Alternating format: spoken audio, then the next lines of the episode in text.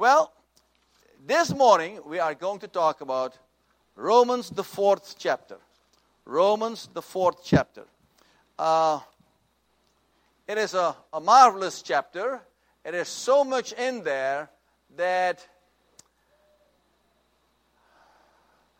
I didn't even make that many notes. There were too many things in my head. I have to write a book, it seems like. And so I just made a few notes and of the things that I wanted to sort of introduce the chapter with. And then we're just going to go through the chapter together. The title of the sermon is, Abraham Believed God. What an identification. To be known as someone who believes God. Do you want to be known as someone who believes God? I want to be known like that, not only to you, but to him in particular. Yes. And so, as we're looking at chapter 4 today, there is a lot of things to say about faith. There is no possible way we're going to cover everything. There is just no way. But I want to give a few nuggets, you might say, so that we can understand not only the chapter, and we can understand a little bit more about grace, and so on and so forth. We know that in the New Testament, there are basically two systems that are always addressed. It is the system of law, and the system of grace. These are two systems. And it is important for you to know what system you're in when you're reading. Yes? So, some of the words that you will read when you're in the system of law are some of the words I'm going to give you here. Work or works. Defeat. Condemnation. Darkness, death, do, whatever is do you, flesh, works of the flesh, lost, wrath, these type of words. These are not the most pleasant words, but they are associated with the law and being legalistic and so on and so forth. Then when you are in the system of grace, these are some of the words that you'll come across. Faith, believe, trust, reconciliation, victory, life, love, light, grace, forgiveness, spirit, fruit of the spirit, saved, and the like. There's many more words. I don't want to bore you, but these are some of the words that you come across.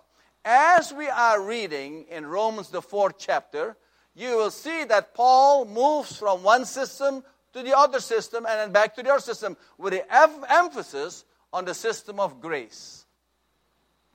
You can just imagine that if the title is Abraham Believed God, the word believe is one of the big words in the system of grace.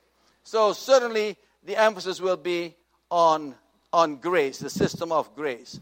So one of the reasons why I want to talk about faith is I think that many Christians misunderstand the idea of faith.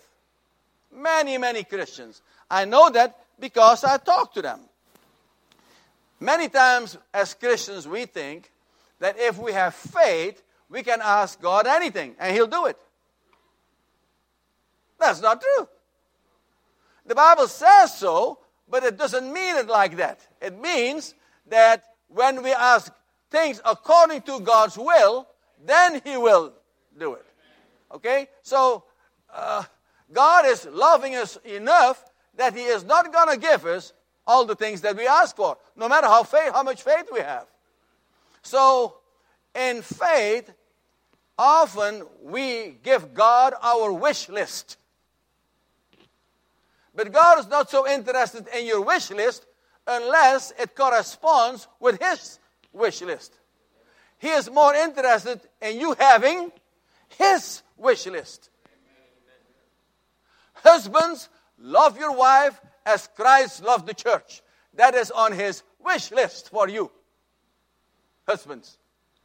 So, therefore, when by faith you're asking God, God, give me more love for my wife. He is obligated because he has obligated himself that he would answer that prayer. That if you ask according to his will, that he will do it. So, but these are some of the things that we, and so as we know God's word better, we are also understanding and we are more knowledgeable of what is on his wish list. Yes? As we know God's word better, we understand what is on his wish list more so than if we don't know his word. If I know my father better, then I won't ask him certain things. My friends all had motorcycles. Not all. A lot of friends had motorcycles. I rode behind and I rode in the front and I did my thing on the motorcycle. And I asked my dad if he would give me a motorcycle. And when he stopped laughing, he didn't laugh, but he just told me in all seriousness, no, I love my son too much.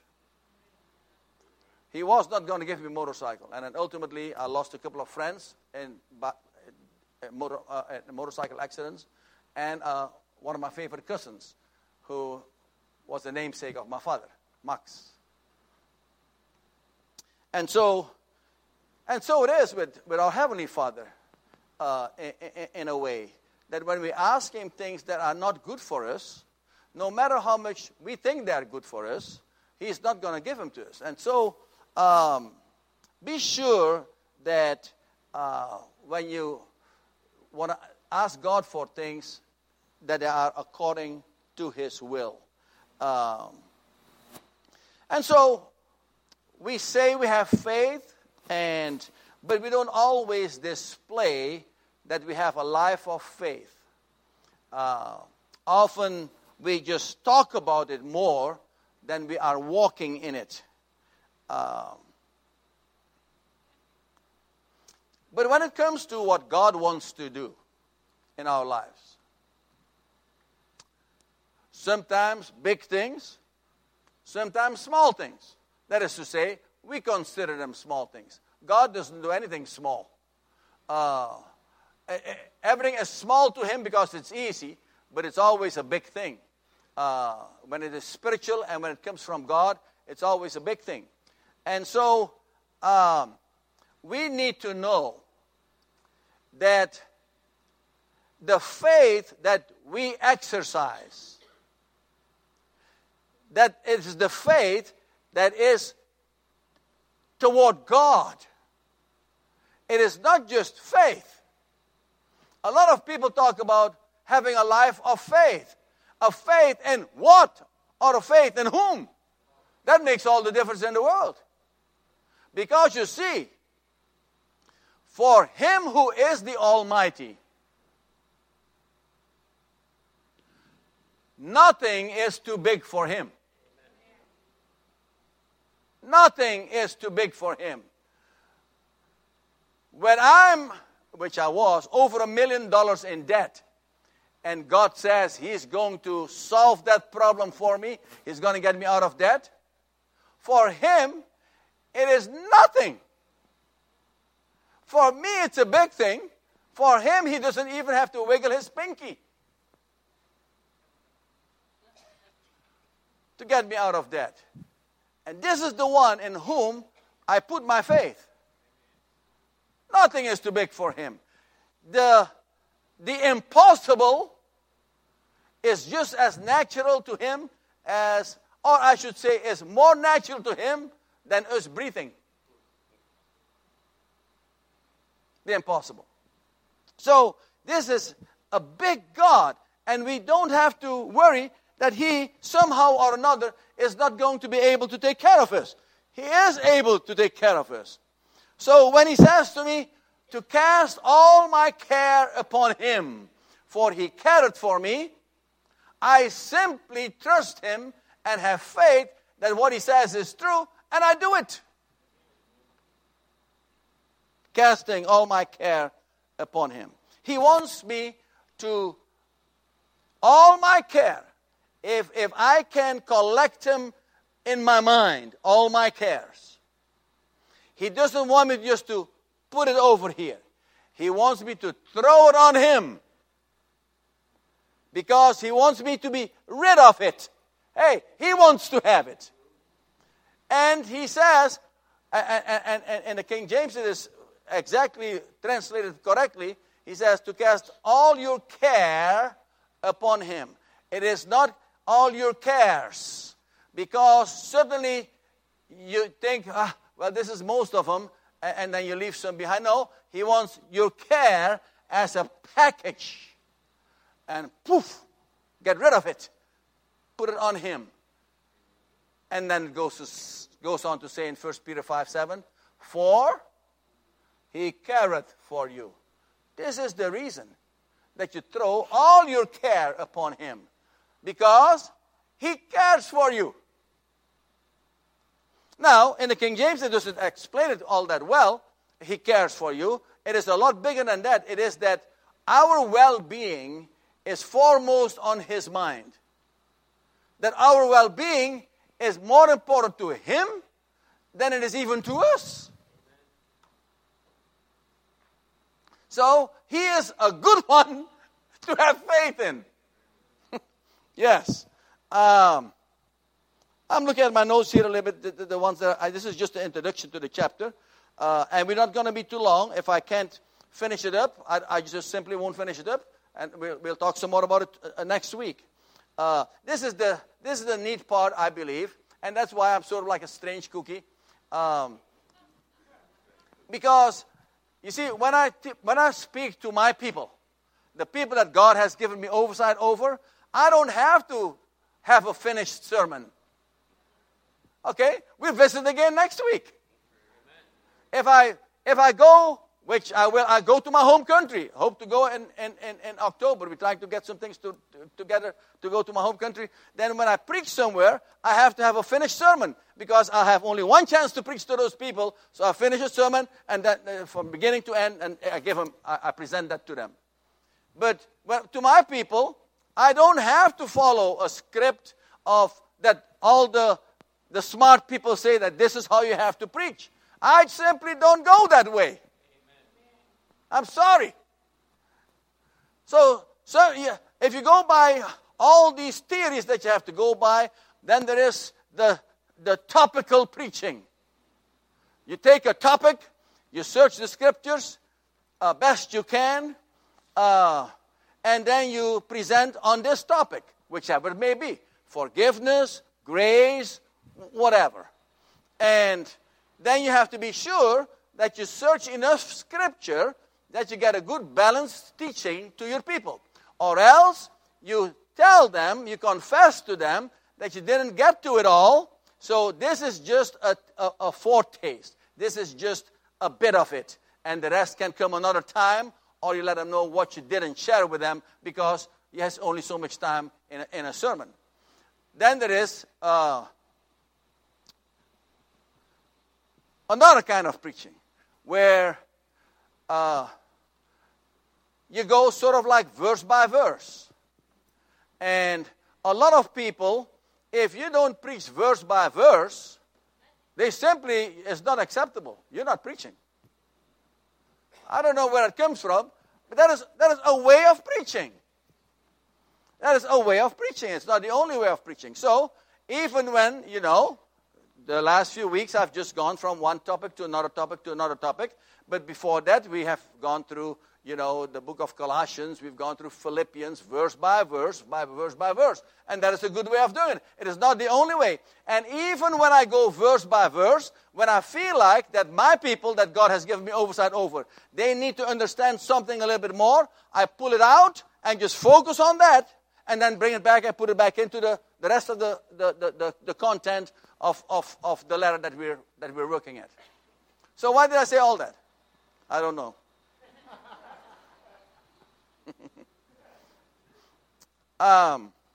So let us look here a little bit and to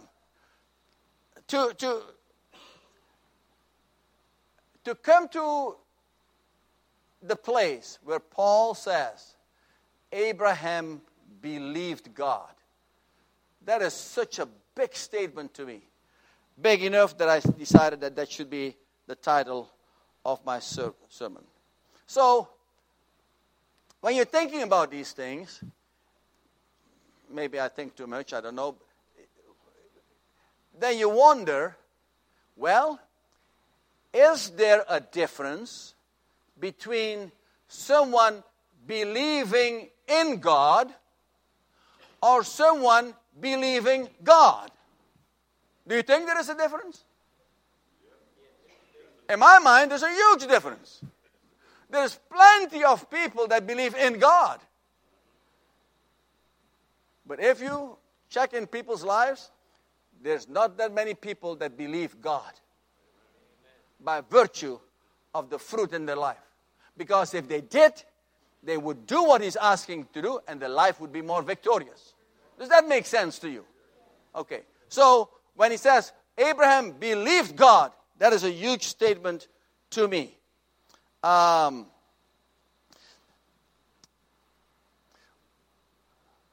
you believe God, it stands to reason that you would do what he's asking you to do. Is that a fair statement? Okay? This morning we were in Sunday school and Doyle was teaching and he reminded us of a hymn, Trust and Obey. So, trust is one, and obey. That's the other part of the coin, the other side of the coin, or hand-in-glove sort of a fitting of trusting and obeying. Because if you're not trusting, you are not going to obey. Your obedience comes because you trust what has been spoken to you is true, and so you do it. Trust and obey. So, do you remember? And I want this part to be the slogan of my life. At the first miracle of Jesus, the wedding party, and they ran in trouble, ran out of wine, and Jesus' mother goes to Jesus for help, and she says to the servants, whatever he says, do it.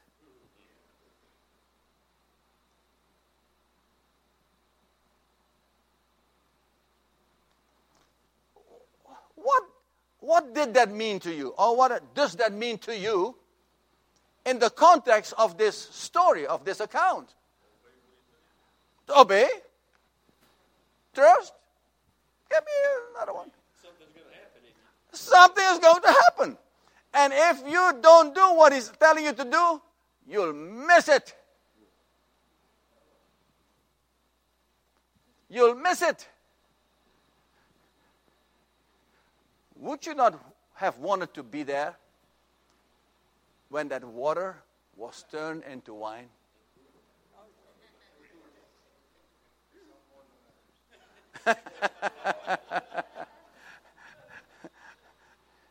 And by the way, this is just a side note, just for your information. It was wine. It was no juice. It was wine. As Christians, sometimes we water down this truth. When Paul says, do not be drunk with wine, you don't get drunk on juice, folks. Okay? That is alcoholic. So, there's no reason to believe that the wine at the wedding was just juice. We are not prohibited. I am prohibited because God spoke to me personally, directly, that I cannot drink wine. I cannot drink alcohol. I cannot drink coffee or carbonated drinks either. So that is just a word to me. I don't know what the word is to you. But the word in the scripture is not about that you cannot have any alcohol. And I'm not promoting alcohol by any stretch. Hey, I lost my business because we were not going to serve alcohol. So that put me in debt over $1 million and then the headache for 20 years of being in financial bind and so on and so forth. Hey, I knew that something was going to happen because we'd had taken popcorn away from the members before and it was a lot of trouble, let alone when you take away alcohol. So I knew very well that there was going to be trouble and there was an exodus and ultimately we lost the club and so on and so forth. But God had spoken clearly. Don't serve alcohol. So, whatever he saith, the King James says, do it.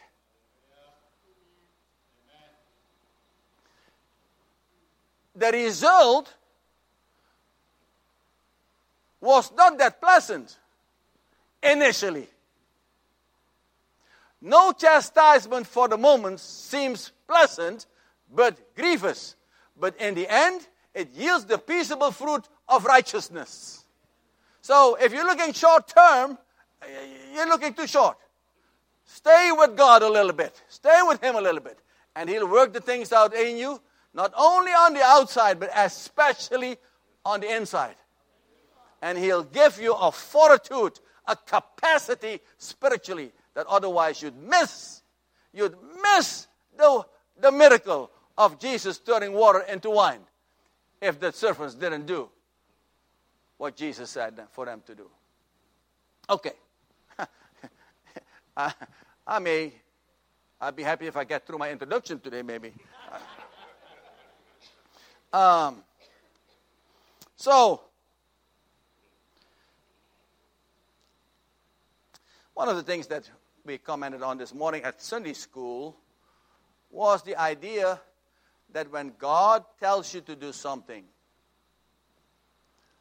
if we don't have on our spiritual eyes and our spiritual ears, we often tend to balk at what God is telling us or where God is taking us.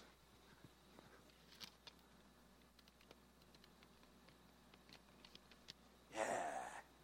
I see some of you saying this, so I think let me give you.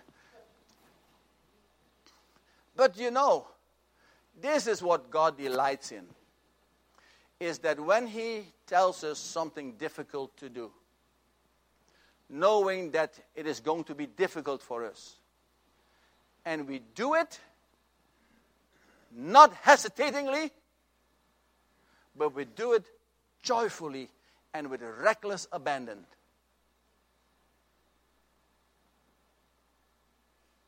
And my dear brothers and sisters, if we truly trust and believe Him who is the Almighty, if we just believe in Him who is not so almighty, He does a few things here and there, and otherwise He doesn't care that much about us, whatever, then that is the wrong one to believe in. But if you believe in the Almighty, okay, then that's what you do.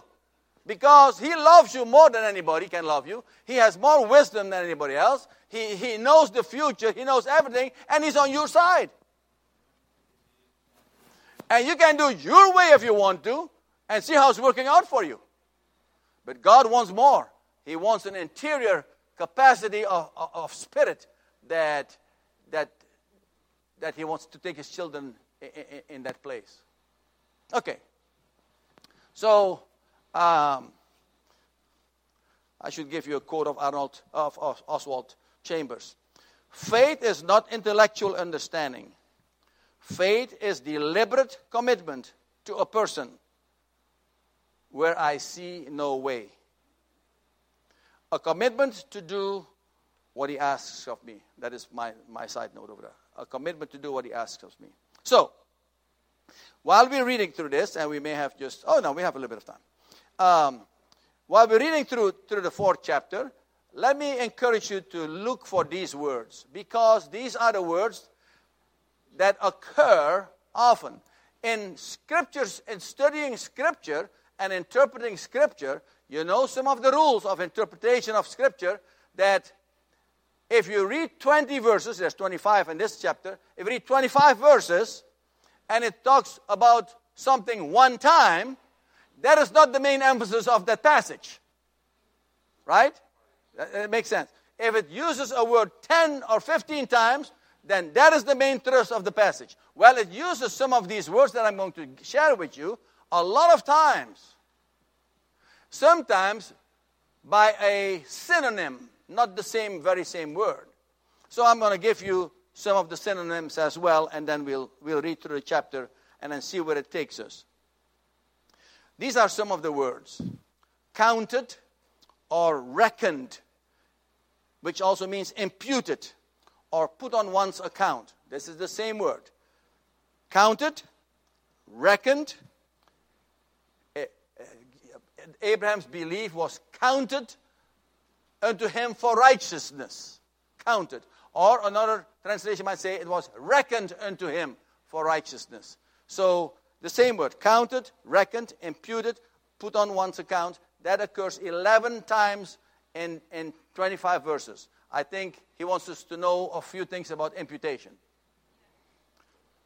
The words justification and righteousness appear several times. The word believe and the word faith appear many times. The word work, just a little bit, because he's making a contrast. And when you read the word work, Paul now switched to the law system for a little bit there. Then the word grace occurs a few times. Though the whole passage has the smell and the feel of grace. Blessed or blessedness. It's the word makarios that Brother John uses with me often. He gives me a hug and he says, makarios. That means spiritually prosperous. As he's blessing me. It is the word blessed or blessedness. We'll read the word circumcision or uncircumcision. We'll read the word the promise of God. And then let us read 25 verses and then talk a little bit about some of them. Verse 1. Every commandment. Oh, wait a second. That was last week. I got to go to the front here. Every commandment. Oh, that's not the one. Romans 4. What shall we say then that Abraham our father is, as pertaining to the flesh, had found? For if Abraham was justified by works, he had whereof to glory. He had something to glory about, but not before God. For what saith the scripture? Abraham believed God, and it was counted unto him for righteousness. See these words occurring, eh? Now to him that worketh is the reward not reckoned of grace, but of debt. But to him that worketh not, but believeth on him that justifieth the ungodly, his faith is counted for righteousness. Here you have an identification of God. Him that justifieth the ungodly. This is what God is about. This is what God does. He justifies the ungodly. That is us. Hallelujah. Thank you. His faith is counted for righteousness. Even as David also described the blessedness of the man unto whom God imputed righteousness without works. Saying, blessed are they whose iniquities are forgiven and whose sins are covered. Blessed is the man to whom the Lord will not impute sin. Cometh this blessedness then upon the circumcision only, or upon the uncircumcision also? For we say that faith was reckoned unto Abraham for righteousness. That faith was reckoned unto Abraham for righteousness. How was it then reckoned? When he was in circumcision or in uncircumcision? He answers his own question in 4:10. Not in circumcision, but in uncircumcision. And he received the sign of circumcision, a seal of the righteousness of the faith which he had, yet being uncircumcised, that he might be the father of all them that believe, though they be not circumcised, that righteousness might be imputed unto them also. Paul, he always talks with a lot of words that sometimes are difficult to follow, unless you break it down. And the father of circumcision to them who are not of the circumcision only, but who also walk in the steps of that faith of our father Abraham, which he had being yet uncircumcised. Paul is making that point because he's driving a point home to his listeners and readers and the people that are discussing with him, hey, is this only for the Jews or is it also for the non-Jews? Is it only for those who are circumcised or also for those who are not circumcised? And he's answering that question somewhat, and he is leaving it up to us to understand what he's saying, knowing the Word of God. For the promise that he should be the heir of the world was not to Abraham or to his seed through the law, but through the righteousness of faith. Remember the law. That word, the law, has difficulty, has defeat, has death into it. So it was not going to come through the law, but it was going to come through faith. For if they which are of the law be heirs, faith is made void, and a promise made of none effect. Because the law worketh wrath, you have that word, law and wrath, for where no law is, there is no transgression. Therefore, if it is of faith, that it might be by grace, to the end that the promise might be sure to all the seed, not to that only which is of the law. Now he's using the word law a little bit different. He's addressing a group of people, but to that also which is of the faith of Abraham, who is the father of us all. As it is written, I have made thee a father of many nations, before him whom he believed, even God, who quickened the dead, or he made alive the dead, and called those things which be not as though they were. Who against hope believed in hope, that he might become the father of many nations, according to that which was spoken, so shall thy seed be. This is an important thing to see over there, because we talked about it in the introduction, that he believed in hope against hope, because he had heard from God what God had to say about the matter. And he stood on that. And even though it didn't look like he could, yet he believed in it, and his faith was not even wavering. Let me go on. And being not weak in faith, he considered not his own body now dead, when he was about 100 years old, neither yet the deadness of Sarah's womb. We need a little explanation over there, because it was not like he was not considering it. He was fully aware of it. He was almost 100 years old, and he was aware of the deadness of him biologically, and he was aware of the deadness of Sarah biologically, or procreationally. But he was not considering that was a consideration. That was no big deal for God, that he was close to 100 years old and therefore couldn't have any more children. He staggered not at the promise of God through unbelief, but was strong in faith, giving glory to God, and being fully persuaded. Paul is making the point. He is not weak in faith. He staggered not. He is fully persuaded that he had promised, he was also able to perform.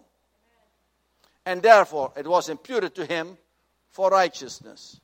Now, it was not written for his sake alone that it was imputed to him, but for us also, to whom it shall be imputed, if we believe on him that raised up Jesus our Lord from the dead, who was delivered for our offenses and was raised again for our justification. Yeah, we'll take it step by step. So, what shall we say then that Abraham our father, as pertaining to the flesh, had found? What is it that if we are looking at the human effort, what is it that Abraham found? What did he discover? Well, he discovered that if you could do it by human effort, then you have something to brag about, to glory in. But before God, nobody gets to glory into anything except in him, in God. So he found that thing about your human effort is not working, because before God I have nothing to glory. That's just part of the picture. Some of it is not written in here because we know the word of God, and some of it is already assumed. For if Abraham was justified by works, he had whereof to glory, something to brag about, but not before God. Verse 3, for what saith the Scripture? Abraham believed God, and was counted unto him for righteousness. And we know from Romans 3:23 also that the righteousness of God is unto them and upon them, all them that believe in Christ Jesus. The righteousness of God. Over time I've always wondered, well, is the righteousness of God for Jesus, is that different than the righteousness of God for us? No. It is only one righteousness of God. And it is unto Jesus the same as it is unto us. Now, how we walk in it, that is a different story. But we have in possession, we are in the standing of the righteousness of God. Because if you believe, then that is yours. What say the Scriptures then? Abraham believed God, and it was counted unto him for righteousness. The word it, for it was counted unto him for righteousness. You see this italicized, so it was not in the original language, but it has a meaning. Because when we're talking about faith,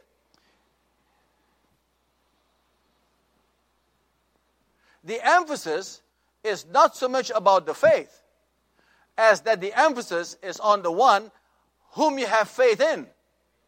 Are you with me? When I'm drowning, and Joe jumps after me and reaches for me, and I reach my hand, and he grabs my hand, and he pulls me out, my hand is like faith.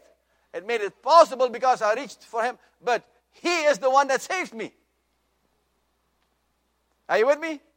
Okay? So, the emphasis is not so much on the faith that it is on the one in whom you have the faith. I have faith in this chair. It's going to hold me up. I didn't even hesitate. I have faith in it. It can't save me. It can't give me salvation. Now, how much faith, regardless of how much faith I have in it. But there's a certain amount of trust that I have in the chair. But the chair is not God. Okay, all right. So, now to him that worketh is the reward not reckoned of grace, but of debt. That this is the whole contradiction between the two systems, is that if we are going to work for it, then we get our due. If we believe for it, we get a grace gift. Okay? I'm working for David, and we have an agreement of work and pay.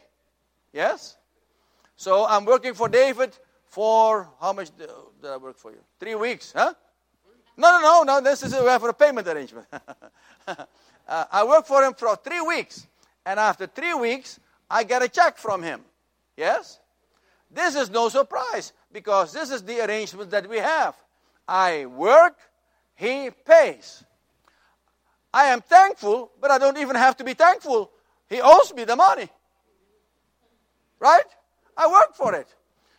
So, when it comes to God, He says, you cannot work for it. There is no way you can get it, because otherwise, you get what you do, and what you do, you don't want.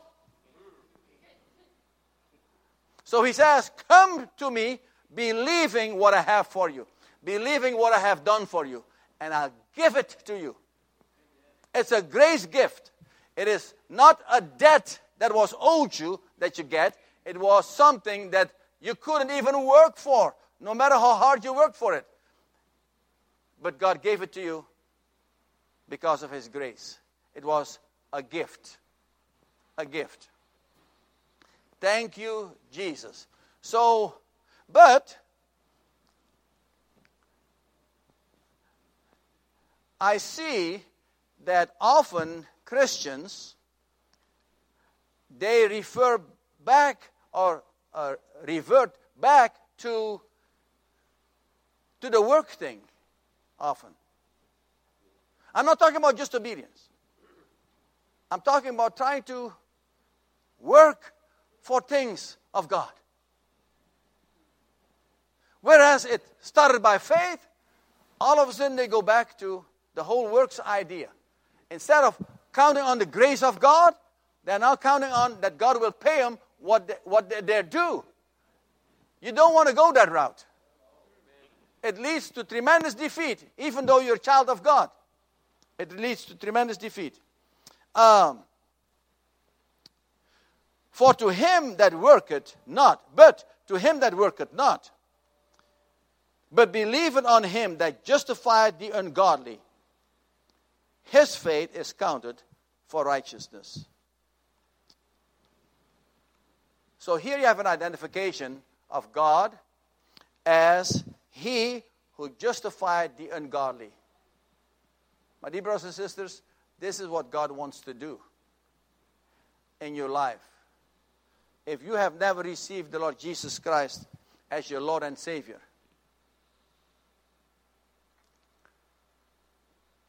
this is what he does. He justifies the ungodly. He wants so badly to justify you if you would just come to him believing that what he's done for you is true. That he died for you on the cross so your sins might be forgiven.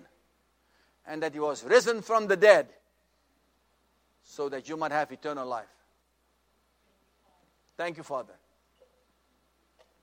So I'm wondering if there's anyone this morning over here who has never been justified, who has never given their life to Jesus Christ, because our Father in heaven, he wants to justify you, and he's waiting for you to believe in him.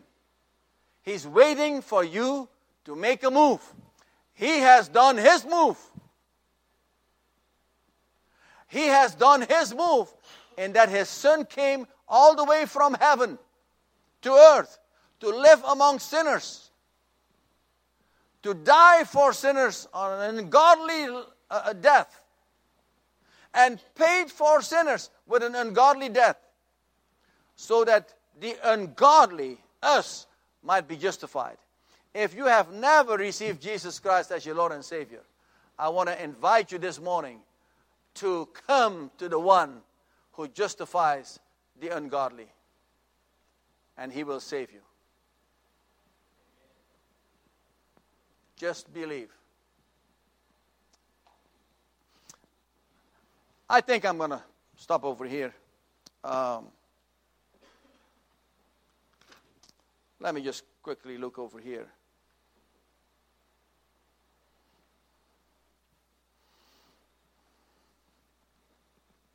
Well, I'll make another point real quick. So the next portion has to do with, well, is this justification? Is this that, well, Abraham's faith was reckoned unto him for righteousness? Is that only for those who are circumcised? Or is it also for those who are not circumcised? Because there was a question of opposition in those days, because the Judaizers, they always want to add part of the law to the salvation message. That you had to have Jesus and you had to keep the law. And it is nothing about the law. It is all about Jesus Christ. Because he had kept the law perfectly. So that you, though you could not keep the law perfectly, that you would be able to ride his coattail into heaven, if you will. Hallelujah.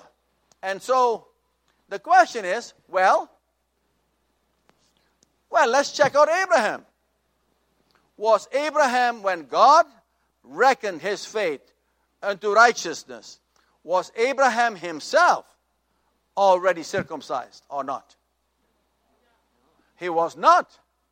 He was not circumcised. The circumcision was actually 14 years later, because the circumcision is not what saves him. The circumcision is just the seal or the sign of the one that had a covenant with God, Abraham. Are you with me? So often we think that baptism saves us. No, baptism is just the sign, the outward sign that we are saved, that we are identifying ourselves with the death, burial, and resurrection of Jesus Christ. Hey, this is what saves you. He is who saves you, the one in whom you have faith. So, or other people think that maybe the Lord's Supper will save somebody. No, the Lord's Supper is just signifying that you are believing that God has made covenant with you, and you are remembering. Remember the words that Jesus says at the Lord's Supper. Remember that you are remembering what Jesus has done for you. You were saved already way before, and now you are remembering what God has done for you.